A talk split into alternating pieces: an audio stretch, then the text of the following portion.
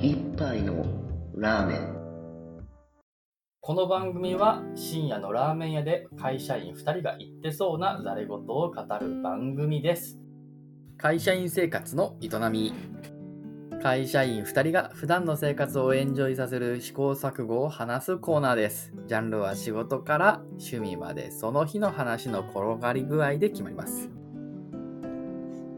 はいはい、始まりました。はじゃあ今日は作品紹介とでも言えばいいのかな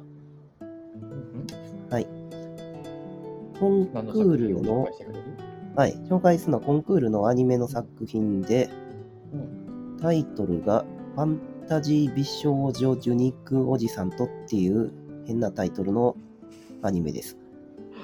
なかなか悪の強いタイトルやな。そうっすね。いやこれは漫画も一応存在してて、あアニメも漫漫画画も、そうそう。原作なのよくわかんない。ちゃんと漫画までは調べてないんだけど、両方ともサイゲームズの方から出てるやつね、サイコミの方に掲載されてるから、なるほど。これはおそらくオリジナルブランドっていうか、うんそういうところで、そそれ発祥の面白い作品を作りたい系の話なのかなと思ったけど、うん。っていう話ですね。で、どまずタイトルから全くおそらく内容が想像できないと思うので、できないね。VR チャットの話 VR チャット、近い、近くて遠い。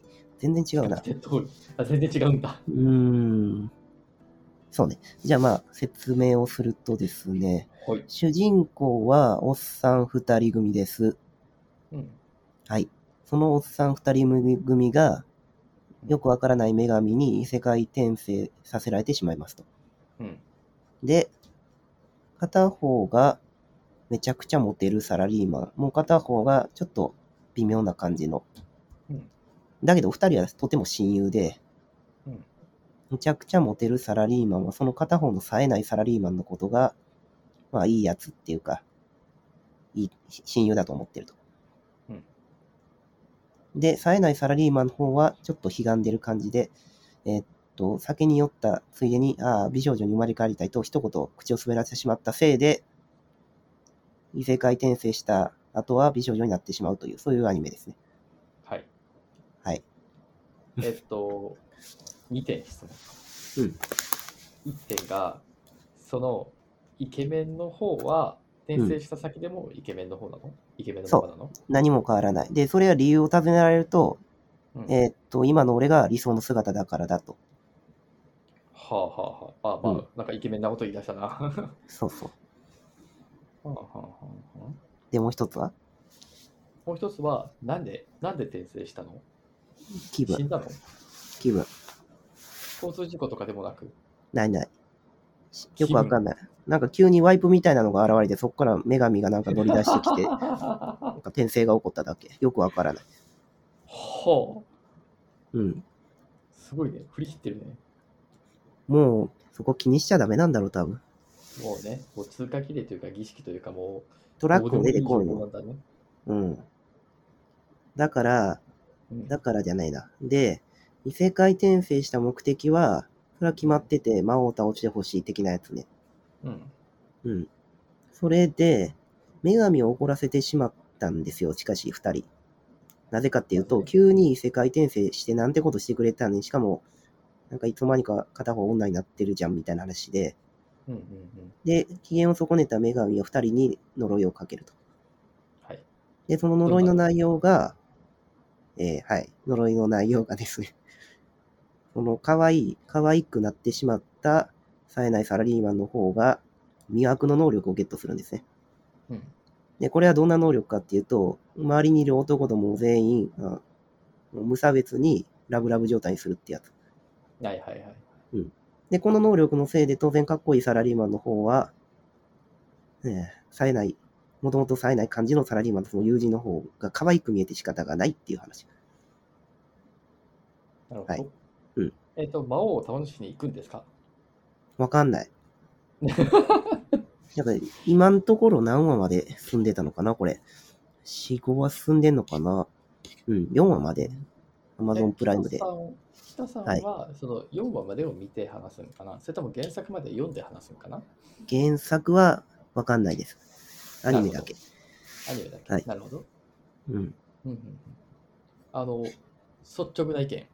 うんイケメン要素が一個も使われてないね。イケメン要素は関係ないです。あんまり意味が ない。あんまり意味がない。関係ないんだね。うん。そんなに活かされてないね、確かに。あだけど、ここで大事なことっていうのは、うんだから通常のこの手の異世界転生って、うんこのように性別が変わってしまう、主人公の性別が変わってしまうことって結構あるんですね。あ、うんうんうん。うん。だけども、大抵はその設定は忘れ去られていくんですよ。どういうことかっていうと、もともとその性別だったかのようなストーリー展開、うんことの運び、周りのキャラクターと主人公との接点とか、そういうところの関係性のところで、そのうん性別が変わってしまったということは、その設定を生かすことがあんまりない。うんだけど、このアニメの場合は、そこにむしろ主眼が置かれているという点で、新しいのかなと思った。異世界転生の中でも。うんで、それがまさにタイトルの方に直結してるわけね。ファンタジー、美少女、受肉おじさんと、となってるわけね。見た目が美少女になっただけで、うんその美少女は相変わらずあの女性が好きだとか男性が好きだとか冴えないとか、モテたいとかなんかそんなこと言ってるの実はですね、そのうん、呪いのせいで、若干男が好きになり、なってしまうみたいな感じのことを最初に言ってる。へえ、はいあだけど、別にそれ以外は普通で、性格は当然、急に女っぽくなったりとかはない。もともとの性格の人格は保たれている。うんで、うんうんこれ設定がこんなんなんやけど、こんなんだからこそか。まあ、ラブコメということになってますね。ああじゃあ、はいとりあえずそこでイケメンが生きてくるのかかなぁわかんない。た多分そうだと思う。でも見てる感じだとほとんどコメディ要素ばっかりかなと思うけあそうなんだねど。うん。で、最近全然コメディを見てなかったので、うん悪くないかなと思って見てみたと。むずいなぁこれなかなか良さを伝えるとかは難しいね。うんそうやななんか、うん。まあ、なんだろうな。真新しさはあんまり感じないかな、うん。正直なところ。そうね。良さ、その良さ。うん。うん。良さね。なのでね、よ、良さっていう意味で言うと、うんさっき言った点か。だから、もともとの異世界転生のところで性別が変わってしまうという設定を生かす、フル、フルに生かすというか、そこを主軸にした異世界転生ものだという位置づけで見てくれると、何か発見があるかもしれないと。なんかあ、まあ、確かにそこは新しいなとは思うんだけど、うんそれを大事にすることで、うん。何が面白いんだろう そこが面白い要素に聞いてるだけでは思えなくて、なんだろう、うんあのね、作品をそれで楽しむとかそういう風な話じゃないね、これは。ああ、そうなんだ。うん。だから、この作品の背景とか、うん。だから他のラノベとの比較とかを考えると面白いと。ああ、なるほどね。はい。っていうんで、まあじゃあうんそこ少し、うん、ちょっとプレ北イ三流の比較を。比較ですね。はい。で、まあそちらの方にも少し話はしたんですけど、ね、うんうんこれですね、結局中身はおっさんなわけですよ。うん。で、それって一体何の意味があるのかっていうと、あそもそもさっき言ったコメディが少ないっていう話とも関係するんだけど、昔のそもそものラブコメ、昔っていうかまあジャンプ系とかそういうのも含めてうん、さすがに中身女の子やん。うん。で、何が面白かったかっていうと、女の子を勝手したいシーンがか、なんかいろいろ、いいやー、なんていうかさ、その、例えば、よくあるじゃない風呂場のシーンを覗いてしまったらパンチが飛んでくるとかいう、ああ、はいはいはいはいはい。そういうお決まりがあるわけじゃないお決まりね、こってこでてものやつがあるね。こってこてのやつ。そういうのってもうね、ないのよね、最近。うんうんうん。最近ないとっていうか、このアニメではそんなのはない。いやどうしてかっていうと、中身がおっ静香ちゃんすら、あ、んあ、ごめん。 ああ、どうぞ。静香ちゃんすら、今お風呂場のシーンを載せ見せないらしいからね。あ確かにあれも消えてるな。うん、で、今回の話だと、風呂のシーン出てくんねんけど、出てきても何の悪びれもなく、この登場してくる。なぜかっていうと、自分は男だから別に見られても平気だろみたいな、そういう感じのスタンス。はいはいはいはい。だから、さっき言ったテンプレートは消え去ってるわけね。で、うんそれに、その他のところでも、その、ルえーっと、ラブコメのテンプレっていうのは、ことごとく崩壊してるのね。うんうん。じゃあなんでそんなことになってるのかっていうと、一つうは、んその、こういうアニメを見ている層の人たちが、もはや既存のラブコメの、えーテンプレートに耐えることができない。で、耐えることができないっていうのはどういうことかっていうと、心が弱って いる。あまりにも心が弱弱って、だから例えば、そのさっき言ったお風呂のシーンで主人公は殴られるということにももう耐えられない。理不尽、不快なんだ。ね。うんうん。でもさ、中身がおっさんやったらそんなことは起こらへん。なぜかっていうと、こっちも見てる側もおっさんで、相手もその女の子の形をした中がおっさんの場合って、うん。不快なこと起こらへんだよね。えっ、と、なんだろう。うん。 あおその可愛い子を見てしまうっていうのは、うんその中身がおっさんなので、うんこの気持ちはわかるでしょっていうことそうそうそうそう。この気持ちわかるでしょっはいてはいはいなはいると、だから急にお風呂場見られてこうパンチが飛んでくるとか、そういうラブ典型的なラブコメの不快す不快度っていうのは減るね。不快指数が減るね。ストレスフル、ストレスフリーになるわけ。うんうんうんうんっていうのをふと思って、まあ、だいぶ、なんていうか、精神的にやわやわなラブコメって言えばいいのかね。なるほど、なるほど。うん。あの、外見と中身をまず分離させましょうって考え方してね。はいで、男一人がいて、うんまあ、ファビニコおっさんがいて、はい。